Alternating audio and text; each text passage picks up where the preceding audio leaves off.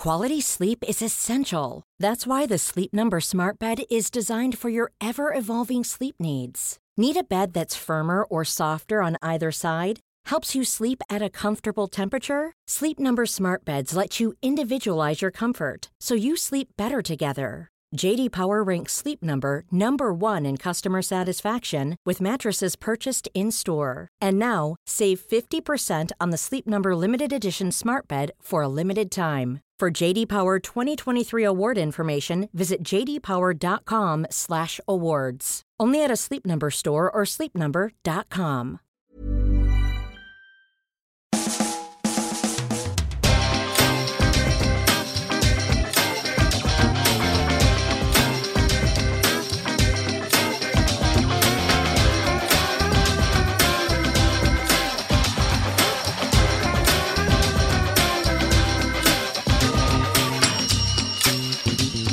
Hello there, welcome to a brand new Arseblog Arsecast right here on arseblog.com. How are you? Hope you're well. Thank you for being here. As always, thanks for tuning in, for subscribing, for downloading, for listening, for turning off in the first few minutes going, Will that cunt ever shut up?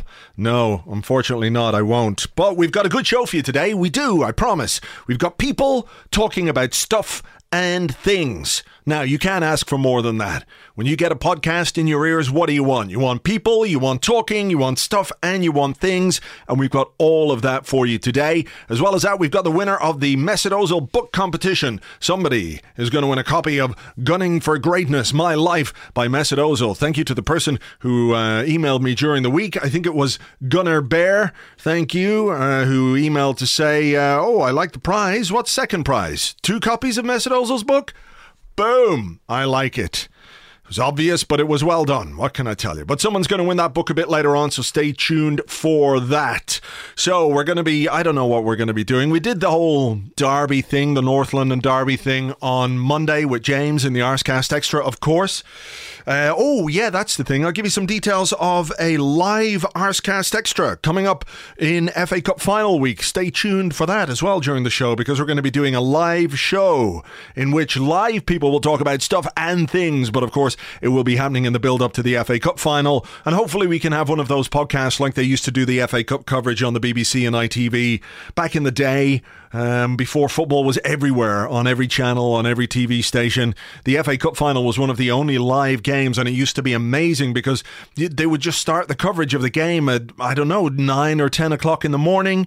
They would be at the team's hotels, they'd be interviewing the players, they would travel to Wembley on the bus with the players, there'd be people talking about the FA Cup, and it would just go on and on. It was, it was magic, a whole day of football, and then the game, of course, kicked off at 3 o'clock. And uh, look, it, it sort sort of built memory. So hopefully we can do something like that in a podcast style because I suspect by the time we get to the FA Cup, and the FA Cup final. The Premier League season will, of course, be mercifully, thankfully over. I'm not sure where we're going to finish, but I'm not sure it's going to be anywhere that people are necessarily that content with. We're not going to have any clarity, I don't think, on any of the other issues that are going on. So it could be, you know, a, a bit of a shitstorm going on before the Cup final. So hopefully, what we'll try and do that evening is create uh, a nice atmosphere in a nice room, talk about the FA Cup, get some FA Cup memories going. Um, I don't know, we'll give the microphone to people we might break James's arm just to make sure that we win the game, etc., etc. So, you know, only a moderate amount of violence, but hopefully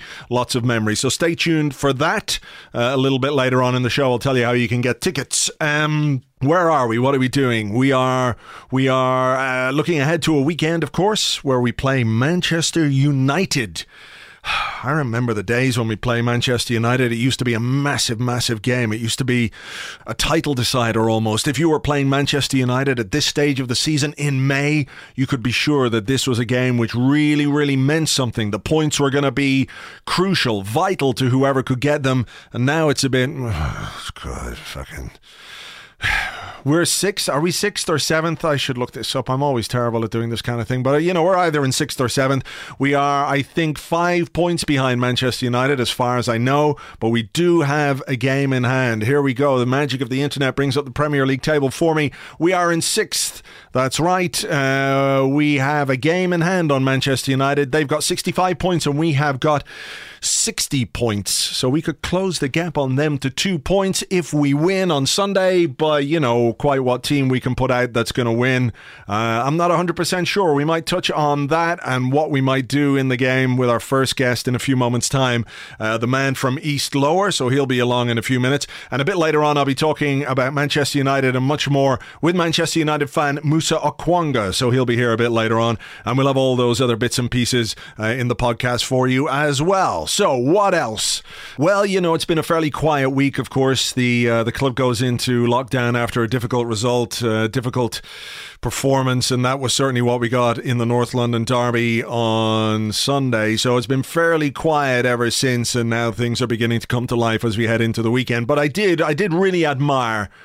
I admired this piece of content that the official site put out. You know, I know there are pressures. I know they've got to do these kind of things, but but Wednesday, I think it was five o'clock. There's been not much going on all week. Come on, lads, let's get a let's get a story out. What what can we do? Gabriel, how I have adapted my game. You're thinking, what? What? What? He's talking about uh, being part of a back three, which you know I, I I get. You know, it's a suppose it's it's relevant, but you know, is is it necessarily timely when his adaptation involved kicking Harry Kane and, and conceding a penalty minutes after we conceded the first goal against Spurs on on on Sunday. You know, um, there's, a, there's an element of timing. Timing here is, you know, a thing. It's like the old joke. What's the secret of good timing? comedy?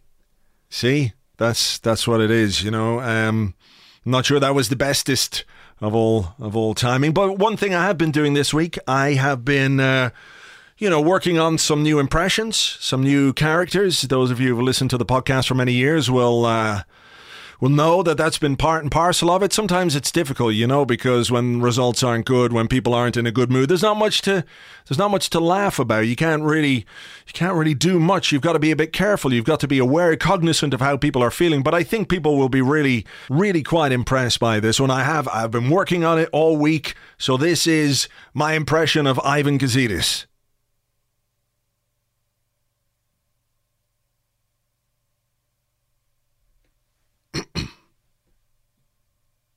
Pretty good, eh?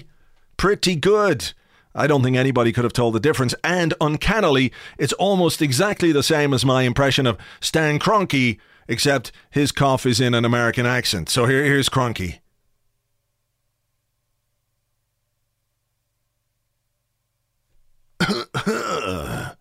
I've got to work a little bit more on the Americanness of my cough. You know, I'm not sure that was terribly convincing, but I'm pretty happy with the rest of it, and I hope uh, I hope you enjoyed that. So, look, as I said, we've got a Ozil book competition to give you the winner of a little bit later on. I think because of the week that's in it, I should do another competition as well. I will give somebody the chance to win one of our fabulous Boilk mugs. Well, you don't win the mug. Well, you do win the mug. Ultimately, what you do is uh, you'll win a voucher that you can redeem on on a website to claim the mug. It's all very complicated, but but uh, at the end of the day, you'll you'll get a mug. So we'll give you a chance to win a Boilk mug a bit later on. The Ozil competition later on. Musa Okwonga a little bit later on, but right now, time to welcome back to the show the man from East Lower. Hello there. Good evening to you. How are you feeling about everything at this moment in time? Are you are you how did you feel in the wake of the derby? I have to ask you as somebody who has experienced many derbies in your time and knows the importance of this game and has experienced it um, from both sides down the years.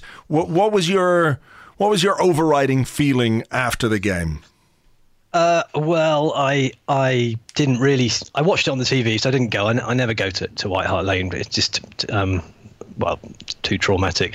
But um, I watched it on the TV, and I sort of gave up with about five minutes to go because I knew nothing was going to happen. I didn't feel particularly one way or the other about it. I, I sort of anticipated it coming to pass that way, and um, and you know, I I think I'd steeled. I think I've steeled myself for quite some months, you know, for, mm. for bad results, and so and yeah, I you know I kind of rolled my eyes like like you do and, and sort of gone on with it really. I, it didn't really affect me massively because I sort of expected it. Mm, I don't think you're alone there. Quite a number no. of people. I was just interested to see if that tallied with so much of what people have said to me this week. It was like, you know, there should have been. I, I do wonder if people perhaps have just gone beyond the point of of of anger. They sort of used up all their anger at this point in the season that they've been so upset about other things that have happened. This felt like almost uh, an inevitability.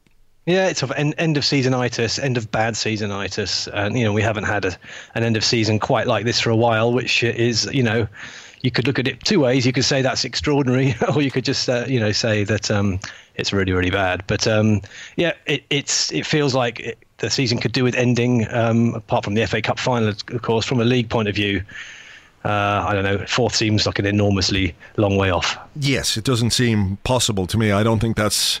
I don't think it's realistic looking at the fixtures that we've got and looking at the fixtures that the other teams have got. But you know, because we might have to come third, right? I mean, with with with United in the Europa League, uh, is that right? I, right, I'm not sure. Like, if they win the Europa League, does that take the fourth place team out of the Champions League, or does it mean five English not, teams? If it's not them, yeah, I, I think that would. Really? But um, right. I might I might might be plucking that out of out of thin air, but I, I think there's only four places available. So you know, d- mm. crunch crunch the numbers. Right. Well, that makes it even more difficult if that is the case. I'm I'm not 100% sure that it is. Should I just okay. Google that now? What what, what, what happens if Man United Maybe you're right. I mean, I don't want to like show you up or anything, but um, Oh no, look, I'm I, I, it's a classic kind of thing I heard and I'm just parroting it now like it's um, an absolute fact. So you, you better crunch your numbers and, and, and get the stats right.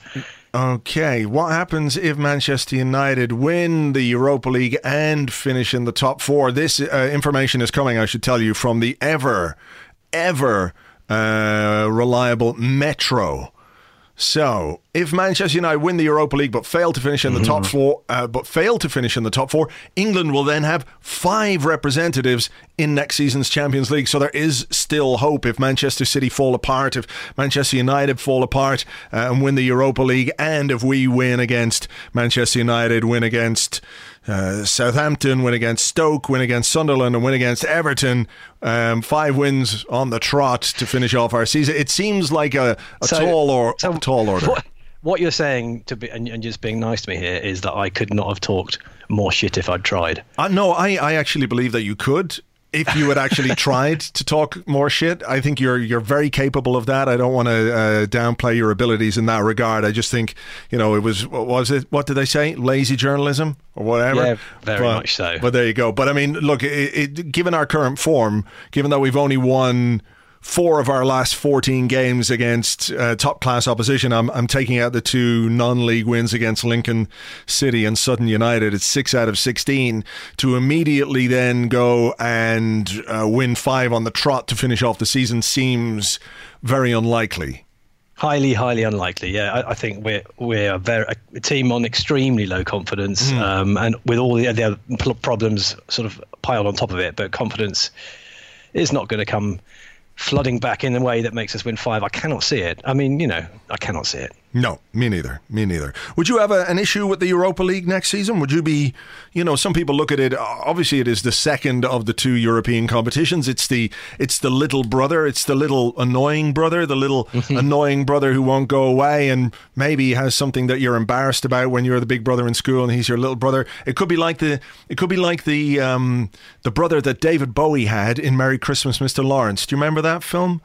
Um, I I don't. Okay, his brother, his brother, he was the older brother, and he had a little brother who was a hunchback, and he treated him quite badly as his little brother, and then there was some terrible thing happened to the little brother, and he didn't help him, and he felt guilt about it. It's, it's. I'm just saying the Europa League is like your hunchback little brother.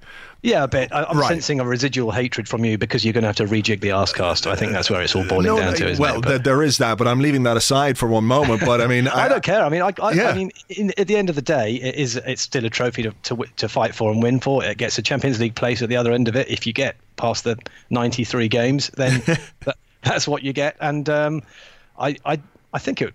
You know, no, no problem with it at all. I think if we get if we get into it, we, we give it our absolute best crack. Yeah. It's as simple as simple as that it could it could at least provide some variety to our European football. I know it's Thursday. I know you're playing in far flung places, perhaps in the in the uh, the group stages when the competition gets to to the knockout stages. Generally speaking, uh, the mm. clubs are, are, are are some of the bigger clubs in Europe, and uh, uh, I think Arsene Wenger made the point that all the teams that have won it in recent years have been teams that have gone out from the group stages of the Champions League and gone into the Europa League. So you know you're going to be playing some some decent teams in it, but you know perhaps oh, yeah. the ability to get beyond the round of 16 in something would be would be good. It would, and, and to be and to be honest, I am quite bored of the Champions League, and I know it's easy. You know, you could say, "Ha ha," it's because you're not going to get into it. You can you can change your tail now, but I've been saying it for ages. I find it quite dull.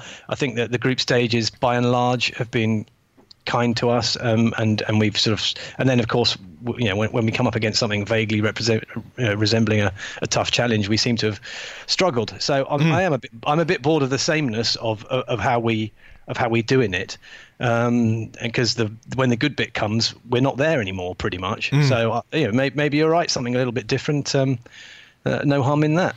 So I think the last time we spoke, you admitted on the podcast that you're your interest, not your interest as such, but but certainly your interest in attending had waned somewhat. That it was easier perhaps to put your ticket on the ticket exchange and mm. and not go. Um, I'm assuming you know, given the way things have gone, that hasn't changed a great deal. But my question is more about next season and and how you're feeling, given that we're heading towards the end of May, given that we're heading towards season ticket renewal time. Uh, yeah. You know, how are you feeling about a what's going on, and b the way the club have been behaving or uh, acting when it comes to this? Uh, like it, the, the, the situation could not be more serious about uh, who's going to be in charge next season. You know, they they won't tell mm-hmm. us who's going to be manager or who's not going to be manager. The club have been silent and. Um, I'm just wondering, is that having an influence on you and what you're thinking about next season? Because it certainly has anecdotally, and I've had a lot of email, a lot of communication from people who who are are considering um, not renewing. Well, I, res- I respect people. I can understand it, but I, that has not crossed my mind once because it, it will be mm. from. I just I love going. I love watching. Um, I love going with my mates. I mean, that's but that that is the kind of the crux of it for me. It's a it's a really good routine, and it's a routine that I love. Mm. And I also love when the football's good. I love that too. And uh, you know, you take rough with and you you take rough with smooth. And sure. at the moment, it's a it's a bit rough. I wouldn't on the back of one bad season. Um, want to cancel it because you know I, I, love it too much. So I, I, it's not crossed my mind once. I will I will renew mm. hundred mm. percent. And and and the the five guys that sit sit around me we'll do we'll all renew i'm sure of it. So um but i totally get why some won't because uh, you know it's sort of been brewing for for quite some time. I, I think the way that it's been managed is is is is really weird and, and um mm.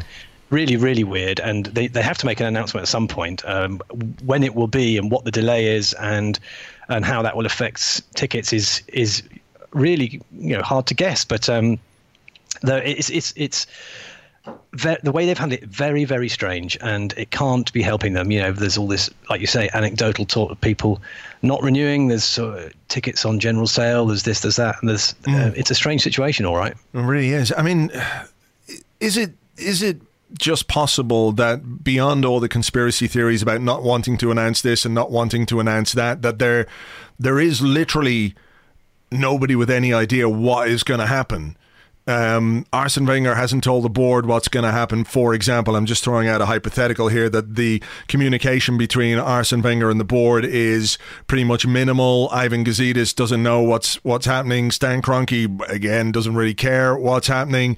That the the delay, such as it is, is because nobody has any idea. Well, I don't think that Stan Kroenke doesn't care what's happening at all for a second. If, if we don't get in the Champions League, we're, we're 40 million worse off, right? No, so, so purely, purely from a financial point of view, that there is there is a hit there. So, so you know, it's all is not rosy in that respect. I know we need it a bit less, but but there, that is a fact.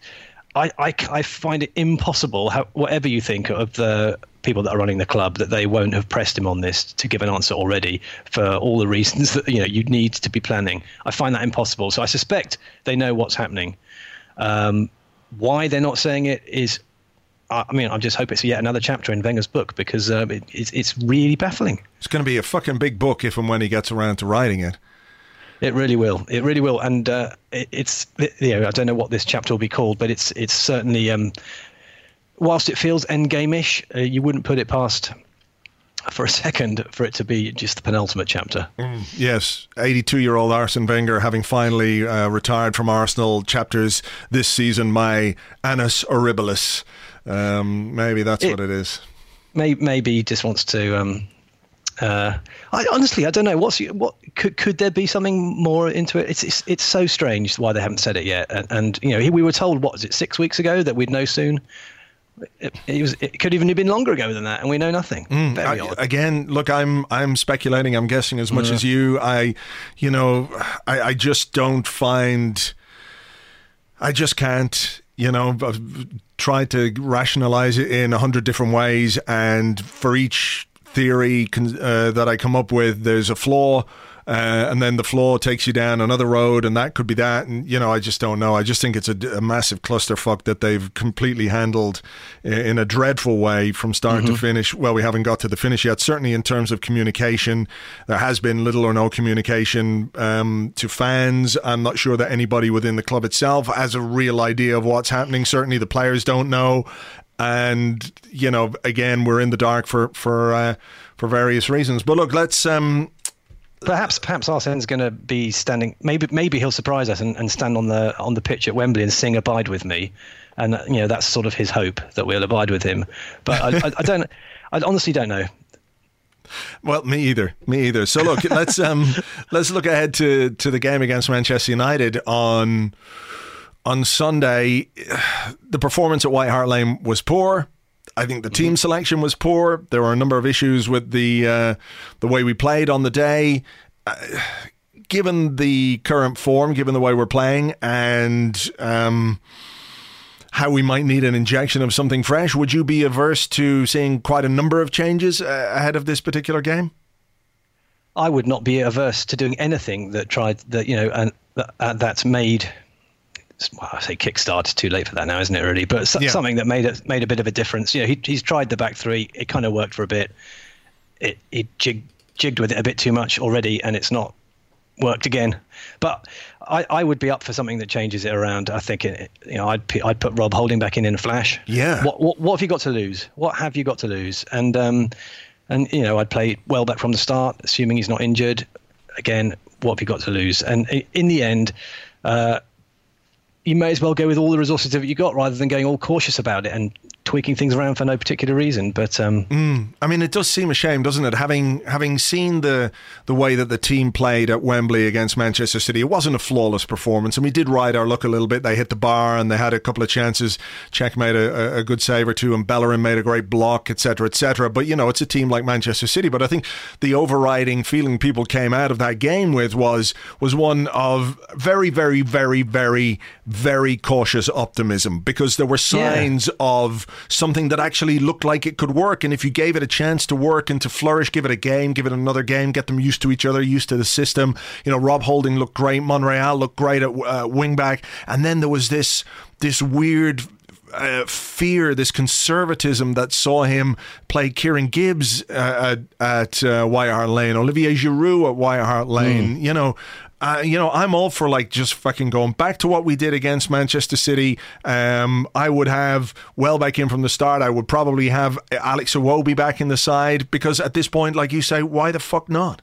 Why the hell not? And and you know, the Man City game felt to me like it was uninhibited. So it's it's they just went for it. They tried it, and they and, and you know that's and it that's what made it exciting is is that they didn't play within themselves in their shell, and and and at its most simple level, you want to go and watch a game of football that's exciting to watch. And too many mm. times mm. this season, the way we play, you know, has been has been a little bit dull. Let's be honest. The Leicester game was poor. Yeah. And and um, the and the contrast couldn't have been more stark from the two games, and and then of course the Spurs game uh, was was no better. And you just want them to play with a little bit of freedom, which of course confidence gives you, which they which they haven't got any of, and you want them to just go for it a bit and just throw caution to the wind. And the same for the manager, and it, and it, they just seem to retreat into, into themselves a, a, bit too quickly after after something that's semi promising. Yeah, and I think he's got to take the blame for that in a way because he he had this thing that worked and then changed it um, w- without any real good reason. I know we played some extra time at, at, Wembley, but you know, a guy like Rob Holding didn't need. He hasn't played much this season. He doesn't have heavy legs. He's twenty one no. year old kid. He could have stayed in the team, and he, you know, where you're looking for bright sparks this season, he he was one of them. Yeah, and, and you know, even Oxlade Chamberlain, who's he's not played every single game either, and he's only 23. So mm. you know, to think that you know, he can't play two games in in three game in three days or four days, whatever it was, is I think it's nonsense, really. So it's um, it was it was a little bit too cautious. And again, what's the reason for that? I'm not sure. We'll we'll ever find out. Mm. But um, it, it's a shame because there were signs of promise there, and and they've sort of all too quickly um, evaporated. Yeah, well, I have to say, you know, whatever happens on Sunday, uh, if we lose, I'd rather see us lose having a go and at least acknowledging the fact that we've got to change something rather than go out with the same guys and the same system and just hoping that would work. You know, I'd rather lose, uh, you know, just trying something. Well, it depends what you mean by having lose by having a go. If it's lose like, like against Chelsea when we lost six 0 when we were still going no no no I don't down then you, no. you don't want that to happen. No, no I don't mean that. I just mean in terms of our approach to the game. You know, yeah, totally. the, the, the way that we set up, the way that we do it, and look, we could we could lose two one in the last minute. Uh, you know, after a, an end to end game. Um, but you know, if you if you send out that team, if you send out if you send out Olivier Giroud to play up front and then don't give him any service uh, uh, you know, he's not a he's not a guy who's going to come deep and affect the game. You know, it's it just seems bizarre that we will play him like we did against uh, Tottenham, and then play in a way that completely negates almost every strength that he has. Um, yeah. That that's Maybe. that's the frustrating thing. It is, and maybe the pressure of them thinking they can still qualify for the Champions League is greater than the pressure they felt um, in a semi-final of a cup because it's a one-off game. And, and yeah, and, you know, maybe maybe we, you know, once we're finally out of the equation, you'll see it would be very typical and not surprising, psychologically probably quite normal. Mm. That sudden, suddenly a bit of the pressure's off and and and the um, there's nothing really to go for. So you, you you might suddenly start playing better football when it's too late. But um, I kind of feel like they almost need to go out there as if it doesn't matter. Yeah, you know, don't, don't worry about it because this season's a bit of a write-off from a league point of view. Um, we we just need some shoots of some green shoots to take into next season. Whoever's in charge. We, we need something to build on, and let's just go for it. Let's do, you know, don't worry about whether we win or lose. Um, massively, or whether we get to the Champions League at this stage, let's just try and get some building blocks to pick ourselves up off the off the ropes and go for it. Indeed, lovely mixed metaphors there to finish it off. Building blocks to get us like off the ropes. I do like to mix a metaphor as well, you know. I do indeed. Listen, the man from East Lower, thank you very much indeed. Not at all. Cheers. Thank you. Ever catch yourself eating the same flavorless dinner three days in a row? Dreaming of something better? Well, HelloFresh is your guilt-free dream come true, baby. It's me, Keke Palmer. Let's wake up those taste buds with hot, juicy pecan crusted chicken or garlic butter shrimp scampi. Mm. Hello Fresh. Stop dreaming of all the delicious possibilities and dig in at HelloFresh.com. Let's get this dinner party started. One size fits all seemed like a good idea for clothes. Nice dress. Uh, it's a it's a t-shirt. Until you tried it on. Same goes for your healthcare. That's why United Healthcare offers a variety of flexible, budget friendly coverage for medical, vision, dental, and more. So, whether you're between jobs, coming off a parent's plan, or even missed open enrollment, you can find the plan that fits you best. Find out more about United Healthcare coverage at uh1.com. That's uh1.com.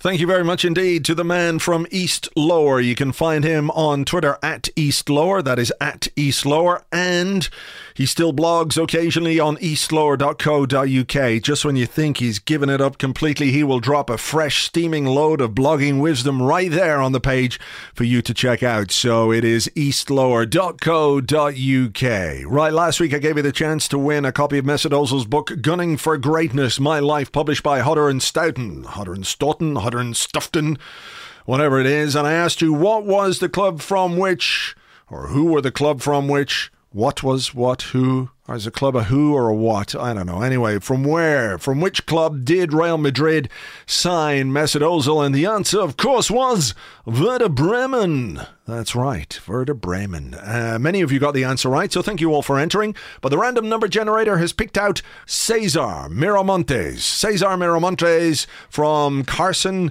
uh, California, USA. So well done to you, Cesar. You have won the book. I will be in touch with you. I'll get all the details off you and we'll get that in the post. Now, if you want to win a, a Boilk mug, why not? Why wouldn't you want to win a Boilk mug, the finest mug in all of muggandom? Uh, to win it, all you have to do is just email me, competition at arseblog.com. Tell me you want the mug, and I'll pick out a winner or two, maybe two next week uh, on the Arsecast, and uh, you will receive a voucher through which you can redeem yourself an Arseblog Boilk mug. Simple as that. Just tell me you want the mug and uh, send your email to competition at arseblog.com. Now, with me to talk a little bit about Manchester United, but some other stuff that's going on this week in the world of football, not all of it good. Uh, I'm delighted to welcome back to the show Musa Okwonga. Hi, Musa. Hi there. Good to be back. Let's talk, before we talk about football, about a couple of other things that have gone on this week, which have not necessarily reflected particularly well on football and football fans.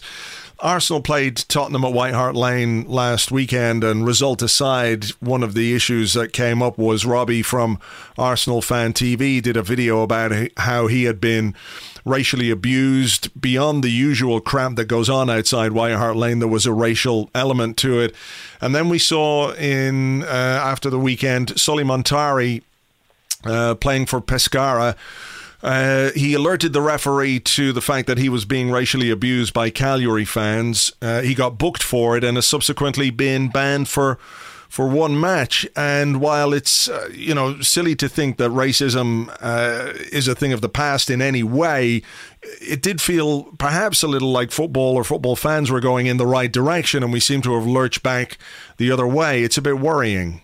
Yeah, I think to be honest, um, with with things like racism, I think it's best to view them as cyclical, and it's probably more comforting to do that way as well. I don't think you'll ever entirely eradicate people mocking that which is different. Um, especially not in moments of dejection or triumph. So you can obviously get people who are abused when um, things aren't going so well for their team, but also sometimes when people got the upper hand, it's a bit of fun mm. to be triumphalist for them um, and, and to sort of lord that over people. So yeah, I mean, it, it, it sounds pretty unpleasant what's come out of these um, these clubs the last uh, the last few days, but I don't think it's ever going to eradicate these problems entirely. Unfortunately, I think it's just something that we don't necessarily have to live with, but have to expect that will be a factor uh, mm. as hmm. time goes on. It's just there's just too much history behind these these gestures. I think. From football's point of view, though, are, are we not seeing in some ways the fact that UEFA and the games authorities have been pretty much uh, I'm not going to say completely weak, but they have not dealt with incidents in the past where they could have uh, been much, much firmer with clubs, particularly uh, for incidents that happen inside the ground and during games. It's obviously a little more difficult to police and a, uh, more difficult to legislate yeah. for outside. But, you know, uh, you're never going to stop racist people being racist, but you can stop them behaving in a racist way inside a stadium. For example, you know, if Cagliari fans are banned for uh, from inside their stadium for the next game, and the next time there's uh, you know proven racism inside a ground, that team is then docked points because of the behaviour of their fans. UEFA have, have sort of. I remember Patrick Vieira being abused. That could have been a game in Spain. It might have been a game in Holland. I can't quite remember, but I remember the the punishment for the club in question was a fine of something like like thirty thousand pounds or euros, which to a football club is is absolutely nothing. There's no deterrent. Mm, right. Well, this is the thing. I think the good thing about Spurs, and I was outside White Hart Lane um, just a few days ago. Actually, they have a pretty brutal policy on racist, homophobic, or you know other other abuse. Um, yeah. I think sexist abuse as well. Um, so I'm hoping that whatever's captured on those cameras, uh, you know, will be dealt with pretty severely if they, if they find the perpetrators. Um, and I think it, it, it's good for individual clubs to be stern with their own support base, but I, you're right as well. Authorities have a role to play, and the Muntari case is a classic example of a national football authority completely weak and insipid. What kind of message does it send where you say, "Oh, it's only a minority of people doing the abuse," mm. um, and then you suspend Muntari himself? I mean, it's absurd, really, because you're not addressing the root of the problem. Exactly. Um, yeah. So I think you're right. I, I think you're completely right. I think there has been a very lax attitude from people that would rather this problem just went away. But for someone but it like, won't go away by itself. No, of course it won't. But I mean, it might take people like um, Sulley Muntari to do what he did. You know, there were there are those who say, "Look, you shouldn't walk off the pitch." That's not what. That's not the way to confront it. But he's played most of his career in Italy. He had a spell at Portsmouth. Right. I think he had a yeah. loan spell at Sunderland. But he has played most of his career in Italy and would have been. I'm, I'm not going to say uh, for sure, but I would I would suspect very strongly that this is not the first time that he's been subjected to that kind of abuse. So, do we not have to look at the actions of a man who has a, a, huge understanding of football in Italy, football fans in Italy being driven to the point where he, he has decided he's got no other option other than to, to leave the pitch. Yes, and also I, I think even beyond that, you look at it and you say, actually, to those people who go, okay, don't walk off, well, what's your plan? What's your solution? Yeah. You know, you're so keen to say what shouldn't be done, but what's your solution? It's always the black person's uh, job to uh, to think of a solution, to be creative, to come up with their own protest. No, actually, what are you doing at board level? What are you mm. doing at, at club level? I mean, to me, people that talk like that just want the problem to go away by itself, or would rather it exist, or in denial about the extent of the problem. Mm. There was a classic story. Um, it was Roberto Carlos in in in uh, Russia who went off the pitch in tears. And yeah. this is, you know, Roberto Carlos has played plenty of football. You know, what two World Cup finals, I think. And this is a guy who is no shrinking violet. And to see a 38 year old footballing great walk off a pitch in tears, that should tell you something is profoundly wrong. Mm. Because he's basically saying that after all the success, I'm still an animal to you people. Um, and that's that's the issue. I think that's the real issue. Yeah, I mean, it really is going to take something more than than the the, the weak willed they, they just pay kind of lip service to it. You know, before every Champions League game, there's that, that ad that goes out, the no to racism, no al racismo, all the players from oh, all the countries, you know, and, and yeah. you know, look, it, on its on its own, fine, that's a thing, you know, do it, but it's got to be backed up by, uh, I think, an iron fist when it comes to authorities and when it comes to the behaviour of fans, and even uh, in cases the behaviour of other players. Yeah, because actually, it's not even the player's responsibility. It's funny because you've got I don't look. I like that. You know, I like the advert in the sense that it's visible. It talks about the issue. That's great. Mm. Ultimately, though, it's not the player's responsibility. You know, you're not going to work to be a human rights activist. You're going to work to play football, and the other conditions should be set for you. If you're if you're a surgeon in a hospital, you don't have to fight your way to the operating theatre because someone thinks a black person, Asian, can't operate on someone. No, you, that's been dealt with before you get to the operating table. Yeah. You know, it's not your job to convince people of your competence because of your racial origin. It's an absolute joke. Um, so yeah, clubs should do more, and they can do more. But actually, at this point, I hate to be a, total cynic. In the short term, I'm not convinced that they will. Um, and, I, and, like I said, I'm glad. You know, Spurs have got a multiracial squad. Um, they've got a very good, uh, very sort of strong door policy with this stuff, and I hope that whatever they capture on tape uh, gets used against perpetrators. Um, but that's an individual club, and it's not it's not a culture, and a culture needs changing, and that's mm. the issue I think we're going to deal with here. Yeah, absolutely. So no tolerance, I think, has got to be the, the, the bottom line. And when we speak of cultures, and we talk about what uh, came to light this week with regards to Aaron Lennon, uh, who was right. Oh. detained yeah, under the, the Mental Health Act. Um, it, I think it speaks to another side of football's culture which needs an awful lot of work because I'm, I, you know, I don't want to say I'm surprised in any way, but of course, people like the Daily Mail link the fact that he earns a lot of money to his mental health issues as if somehow earning a lot of money protects you from illness, whatever that might be, whether it's mental issues, whether it's cancer. Of course, we all know the more money you earn, the, the less likely you are to suffer from those things. I mean, it's just absolutely I mean, ridiculous. Absolute, absolute clowns at the Mail, absolute clowns. And the worst thing is as well that because mental health is not something which is necessarily directly visible, like you know, say a missing limb, or although it can feel like that, it can mm. feel you know as profound as a missing limb. Um, it's fair game, and it's always fair game to mock. Let's be frank, working class, um, working class men earning a lot of money. That's always been a thing for the Mail, um, particularly working class man of colour. They must have salivated when, they, when that came up. Mm. Um, you know, Aaron Lennon actually, my concern for him is the fact that he was basically found, I think, by the side of a street, sort of wandering around like that speaks to the isolation the guy must have been feeling. Yeah. Um, and there's a profound point about the isolation of professional sport. You know, for all the glitz, for all the visibility of these people, they are doing high pressure work under intense scrutiny, much greater scrutiny than ever before. Because now, yeah. we can reach players via their Instagram, we can reach them via Twitter. You know, even if you're a player that's not on either of the, any of those mediums, you're aware that people are watching more intensely and closer than they were before. And I'm sure the demands of sponsors and everything, you know, if you're a normal person, if you're, when I say normal, if you're a regular person who's not, let's say, um, exceptionally mentally strong, which actually most footballers have to be, frankly, if you just crack, if you just crack for like a day, a week, then that can push you into a spiral. And I'm, I'm pretty sure football, you know, I think football, no matter how supportive people are in that world, it's inherently a brutal sport mentally. Mm. It's inherently brutal, and I just can only can only sympathise with people that lose their confidence. I just I don't know how you would regain your self esteem to a sufficient level in an environment like that, having lost it. Yeah, I mean, So you, obviously, full. Yeah, sorry, sorry.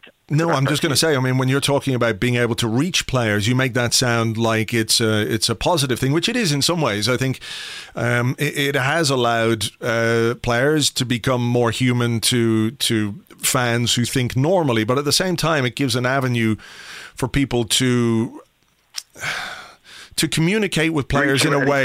Yeah. yeah, that Yeah. they that they would not do in person. So you know, uh, for example, Aaron Ramsey might post something about saving a rhino, and there's people under there going, "Break your leg again, you cunt." You know, it's it, it's Yeah. those kind of things. Well, look at Raheem Sterling. Yeah. Raheem Sterling was a guy who, you know, he apparently handled his move to Man City with great humour, but then it was revealed um, a few months later that actually he was really suffering because on social media he took a lot of abuse and he was reading it.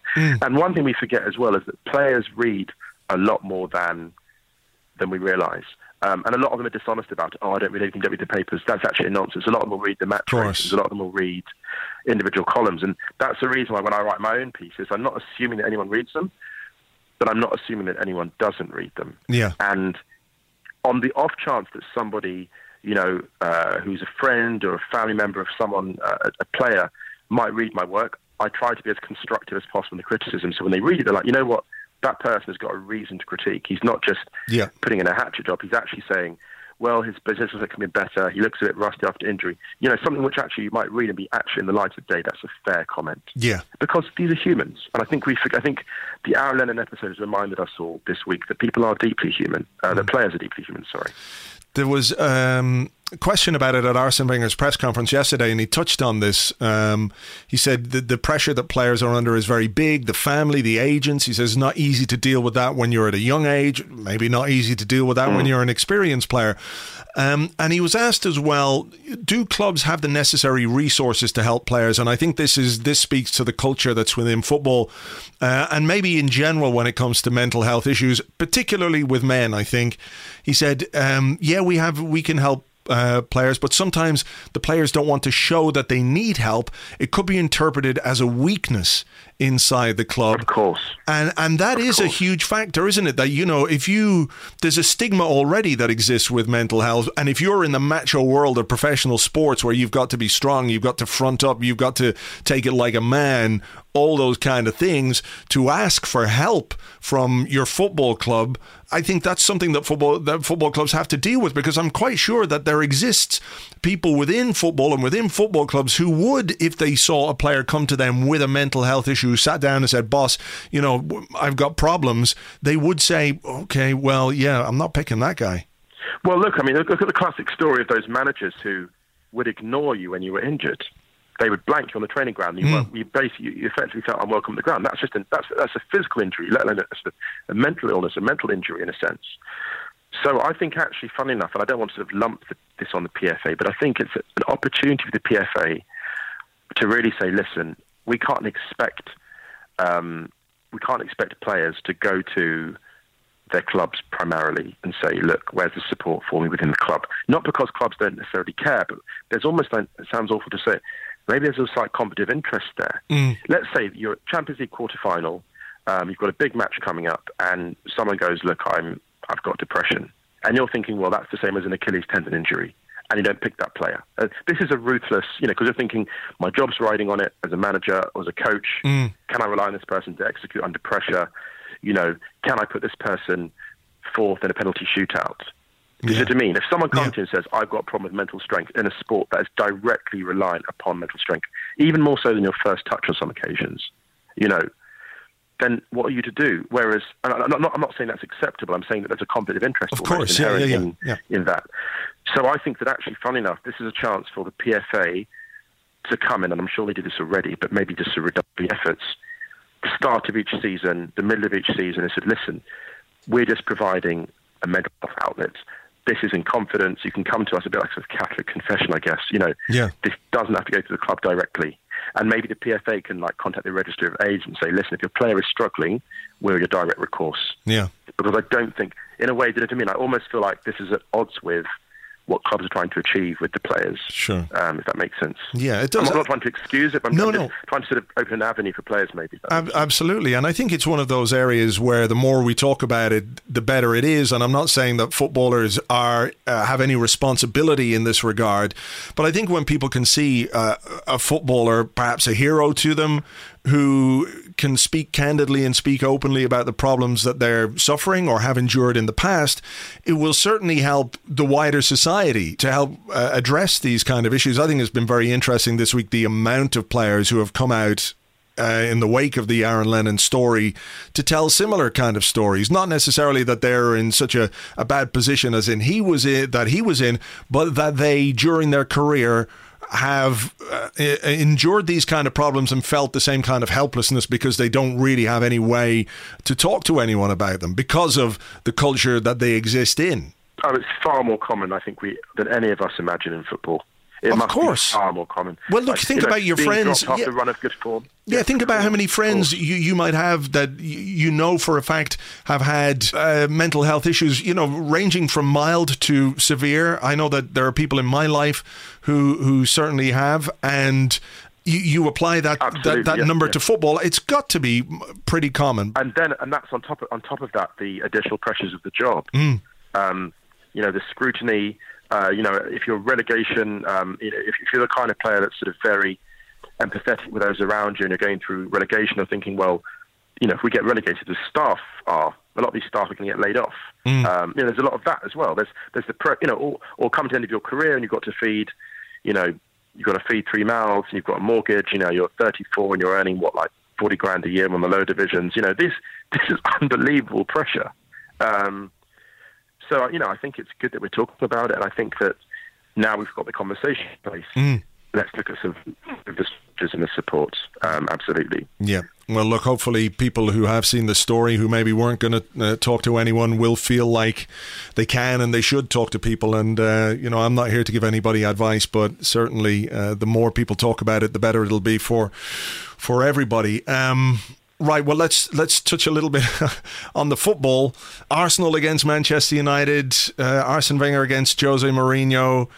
Uh, do, do you believe Jose Mourinho when he says he might rest players for this game? When I heard you say Wenger versus Mourinho, my first thought was this is all very 2004, isn't it? and you know, or 2005, and I kind of think, well, it sounds so hackneyed. These kind of jibes, they just sound tired, really. I mean, why would you even say that?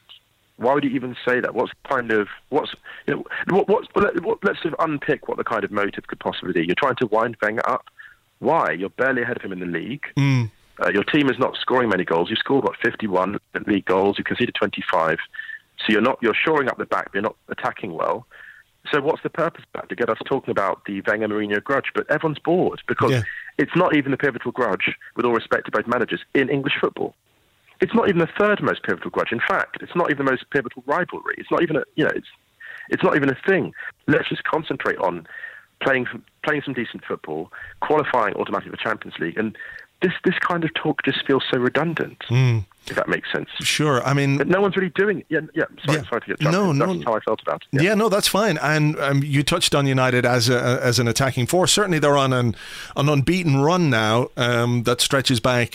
Is it 24, 25 games at this point? So 25 games, yeah. 25 games, which is uh, which is impressive by any standards. That's an impressive run of form uh, for any team and, and for any manager. But uh, I guess talking to United uh, fans, United friends, and reading what's uh, going on social media, etc., etc., from the United fans that I follow, there are concerns about the way that that United are playing, about the way that they attack. Um, clearly, the the injury to Ibrahimovic is uh, a blow for him, but perhaps an opportunity for United to to move in a different direction when it comes to their football. Do you feel like he's willing to to put his faith in these players, in, in Marcus Rashford, Anthony Martial, you know, really young, exciting attacking talents who who by their very nature mean you have to play in a slightly different way? Well, yeah, I, think he's he's showing faith, but he he's. I have to say, he feels as if he's been slightly erratic this year because he's been brutal to Martial earlier in the year, and then he's sort of put his arm around him, and he's been brutal again, and he's put his arm around him again. And um, maybe Martial's got problems off the field that we don't know the full extent of. But it just seems a bit odd to have that so public. Um, and the, the, same with Mkhitaryan. You know, the, the, sort of hanging players out to dry is not only a bit undignified, it feels counterproductive. Uh, a lot of United fans will tell you they felt that a couple of months have wasted integrating Mkhitaryan into the team. He's not been at his best. Um, he was far better at Dortmund in his final year before he came over, and he's a player that needs certain handling. But it just feels like he's been substandard, and that, that's some of his responsibility. It's also Mourinho's. Um, and he doesn't really transmit much trust to his players. You get the feeling that he's someone who, at the first resort, will blame others rather than, I suppose, you know, say, actually, well, we can try this differently next match and just really move forward. Mm. Um, and he, he seems to put certain players on the spot, particularly young players like Luke Shaw. And I just wonder how, how productive that is, frankly, um, yeah, for anyone. Yeah, it's got to be difficult, doesn't it, when your manager is doubting you, like we talked about with injury there. You know, he came off in the last game, Luke Shaw, and Jose Mourinho is saying, well, it better be a big injury. It's not a big injury. You know, it's that kind of thing. I think you're questioning the character of a, pl- of a player um, as if somehow he's he's faking it. And I've heard Roy Keane talk before about how being accused of faking an injury is about the worst thing that you can that you can um, do to a player. So you, you you've got to wonder how it is uh, he wants to build that squad. Maybe he just really wants to weed out people who can't deal with that kind of treatment from him. Maybe. I also think with Mourinho, for so long we've looked at these kind of jibes as a manifestation of his genius. But ultimately, you're there to win football matches. And maybe Mourinho was a genius because he won football matches, and all the rest was just Mourinho being mm. emotionally wasteful and and unpleasant yeah. and mean spirited. Maybe it was just that. Maybe he could just carry on because look, Conte doesn't do that, and Conte's winning. And Mourinho, I'm pretty sure Mourinho would still be winning, playing the style that he became famed for mm. and wouldn't need to, to talk all this as he does. So I'm just a bit confused by it, to be honest. Mm. I think you're probably right there that it's just Mourinho being Mourinho, and there is a very unpleasant streak to his character, which sometimes can be manifested in competitiveness and. Um, what would you call mind games? But other times it just comes across as uh, unpleasantness. Um, I think that's just it. Yeah, I think yeah. that's it. Yeah. Can I ask you before we go? Um, I know you're looking at it from the outside, but your your take on what's going on at Arsenal and your take in particular about what's going on with, with Arsene Wenger and that that whole situation over which there's so little clarity and, and which is really frustrating Arsenal fans at this moment in time. I have a lot of sympathy um, with Arsenal and strangely with Arsene Wenger. Here is a man who came to Arsenal as a relative unknown uh, and he created the club in many ways in his own image. And he, you know, it's become almost synonymous with his personality. I just slightly wonder if he's afraid mm. to leave to leave Arsenal and to leave football because, frankly, is he going to get a job this high profile again with this kind of buzz again? I'm not sure at this point in his career. Not because he's not good enough, because people might feel actually it's time for someone else, time for something new and to walk away from the Arsenal job, I'm not sure he can actually do it. It's this strange stalemate of I've got this wonderful job, I've built this club, I've created this revolutionary football culture, which he has. Like we owe a debt, so many of us, to Wenger in the Premier League. The style of football we're seeing, Spurs play, the style of football playing, you know, um, oh, yeah, so, um, City play to an extent. A lot of that has come from the footballing tradition that Wenger brought to English football. And the frustration I have, you know, I think I share with Arsenal fans is you know, when you saw losing to Bayern over two legs like that, being brutalised, you just think this club is actually going backwards. And Wenger's great strength was always making young players better or improving players. Mm. And now you've got players like Xhaka. These are good footballers, and they're getting worse. Yeah, and that's not that's not who Wenger. You know, I'm. A, I, here's the most interesting thing for me. I'd be intrigued to see how Wenger, 15 years ago or 10 years ago, would have looked at Wenger now and what he would have thought and what weaknesses he would have seen. He might have been like, oh, that guy's not quite cutting it anymore. That guy, you know, it'd be interesting to see how a young Wenger would evaluate an older one. Yeah. Because I think actually the verdict would be, I think, quietly, quietly damning. If that's fair. Yeah. I think that I don't think that's unfair at all. Uh, certainly, what what the advantages that he had as a manager, the things that he was really good at, identifying talent, nurturing that talent, developing the talent, and then uh, putting the pieces together into a team that played a very distinct style of football. The style of football is worse, and I think what's happened over the years, um, slowly but surely, is the advantages Wenger had as a manager, which enabled him to make good teams, sometimes out of very bad parts have now gone or uh, have dissipated to the point where he, he can't replicate it anymore. That's completely right. He's been caught up by various things. I think he's been caught up by, in one sense, he's, he's been caught up by the finances. That's one thing. But let's see more broadly, it's the coaching. The tactical systems, the tactical systems, and Mourinho is probably struggling with this as well, are so advanced at the very top level of the Premier League. When I say the very top level, I'm, you know, I'm talking about the attacking systems of mm. Man City, Chelsea and Tottenham, those three clubs, and actually, sorry, Liverpool as well, they are actually in a kind of bracket by themselves. They really, really are. The way they exploit, the way they find, create, exploit in the final thirds, you know, it's are on a different level, unfortunately, when mm-hmm. they're all fully fit. And I think Wenger Mourinho have been slightly left behind to an extent by that. Because they're, if you look at both both teams, they're relying more on individual brilliance than do you mean yeah. systemic deconstruction of teams? Sure. So if you look at the way that, for example, goals are spread throughout, you know, the top sides. Yeah. There's a greater um, variety of goals. Like goals are coming. Look at Chelsea. Goals are coming from Matic, from Willian. You know, from Kante as well. Uh, now more and more. So there's a spread, and I just, I just feel like the Arsenal attacking system is not, unfortunately, the thrilling force it once was. And also, let's be brutally honest, scouting is a problem too because in the old days, he who had first dibs on a player like Thierry Henry. Yeah. But now, you know, you've got a guy like Mbappe and everyone else is after him.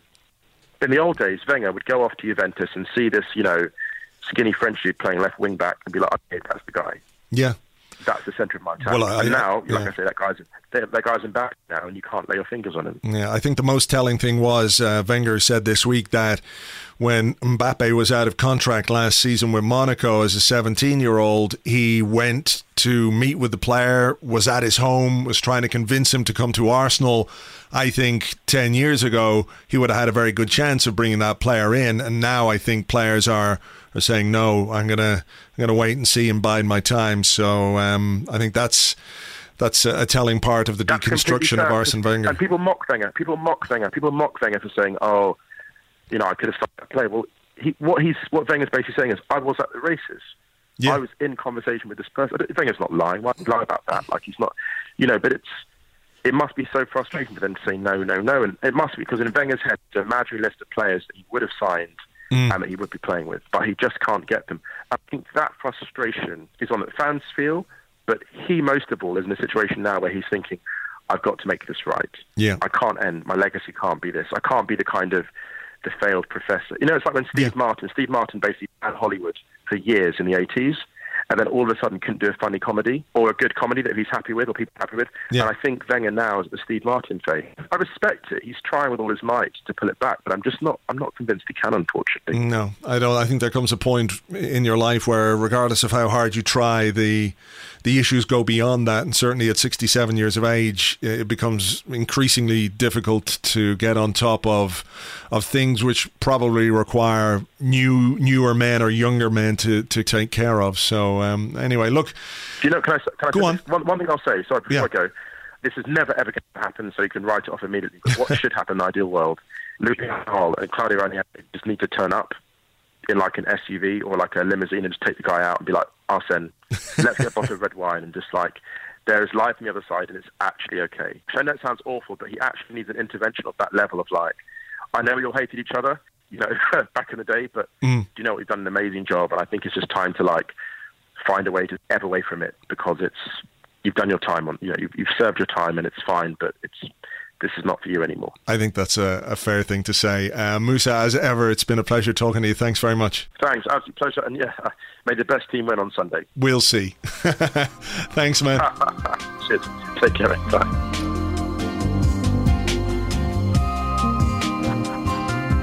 Thank you very much indeed to Musa. You can find him on Twitter at Okwonga. That is at Okwonga, and we will talk to him in the future, no doubt. Just before we look ahead very, very quickly to the game against Manchester United, James and I will be doing a live Arsecast Extra from the bar in Union Chapel on Thursday, the 25th of May. Thursday, the 25th of May, the bar in Union Chapel. Doors open at 6 p.m. We'll start the show uh, around 7 p.m. The usual Arsecast Extra format.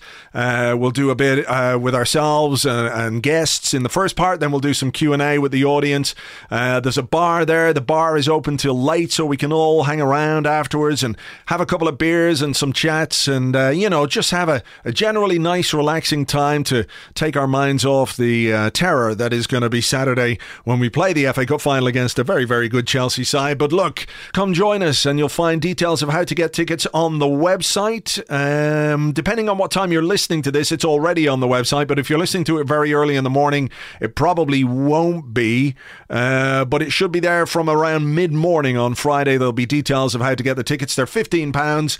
It goes some way to help support the podcast as well, and we'll be there all evening. Uh, it'll be good to hang out and just have some chats about Arsenal and FA Cups and whatever else might crop up on the evening. Uh, tickets are fairly limited. I think there's only 140 because it's a small venue. It's not all seated, so there's a bit of a, a bit of mix of seating and standing. Uh, so it depends who gets there first and pulls up the tables, etc., etc. But it is a really nice room. We did the first ever live Arsecast Extra there, and it's just a nice atmosphere. So uh, please feel free to come and join us on the night Thursday. May 25th, live Arsecast Extra, myself and James and guests, as yet unconfirmed guests, I have to tell you, but we will give you details of those as and when we have them. Right, a game this weekend against Manchester United. Uh, team news uh, Mustafi is back in the squad. Granit Xhaka is a doubt. Lucas Perez was back in training but got injured in training, so he's out. And apart from that, it's pretty much everyone who was available for the last few games. What kind of team is he going to pick? I don't know. What formation is he going to pick? I don't know. Are the players going to turn up on the day? I really, really don't fucking know. I wish I knew. I wish I had some idea of what we were going to get, but you know, it's it's just a bit like that at the moment. Nobody has any idea. I think I could take uh, I could take a win I think we all could, obviously, but I think it's also down to the fact my expectations are really quite low. That uh, whatever else this season throws up wouldn't be a surprise to me. So if it was to throw up something nicely surprising in that Arsene Wenger beats a Jose Mourinho side in the Premier League for the first time, I, I think that could be it. I think I'd just take that for the rest of the season and then hope we uh, hope we do what we need to do in the FA Cup final. But um, look, we'll see. I know it doesn't really work like that. Uh, it's a Sunday kickoff. It's uh, I think it's four o'clock kickoff. Again, this is me doing dreadfully with my preparation, fixtures and results. Yeah, four o'clock kickoff against Manchester United at the Emirates. It'll probably be a nice day, sun shining. I know we've done it against them before there, so let's hope we can do it again. Um, apart from that, I don't know what else to tell you other than thank you very much indeed for listening. Thanks for being here. Uh, James and I will be here on Monday. We'll be looking back to what happens in the Manchester United game and everything else in the Arsecast Extra on Monday. So until then, have yourselves a great weekend. Let's hope your great weekend continues after 6 p.m. on Sunday evening as well. And uh, we'll catch you on the next one. Until then, cheers. Bye bye.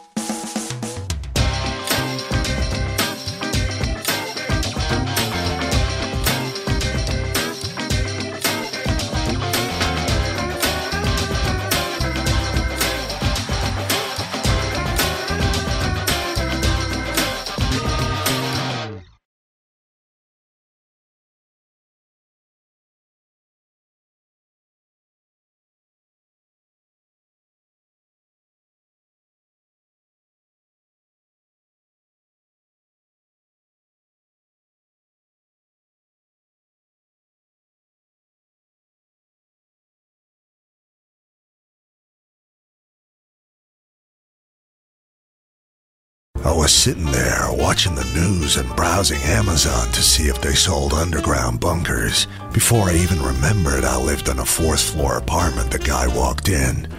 What do you want, mister? I said. Look, he said, I hear you're a man who knows people. You know how to get things done. What kind of things? I said, and why do you want them done? Look, he said, it's a long story. I got a favorite bar. Don't we all? I said. Yeah, he said, we do, and I love my bar. I've been going there since I was a kid. Kid, I said. Yeah, he said, they were very liberal about who they let in. So what's the problem? I said. Well, he said it got taken over. New owners. New guy doesn't care about the bar. The bar is going to shit and I can't sit by and watch it happen, he said. So I need you to help me find someone to do something about him. Look, mister, I said, why don't you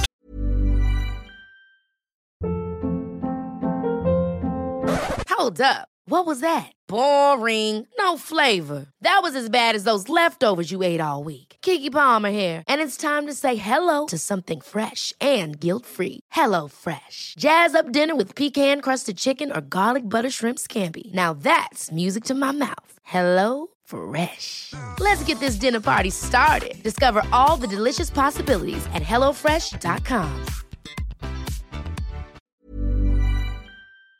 just go to a different bar? He sighed. I can't do that, mister. This is my bar.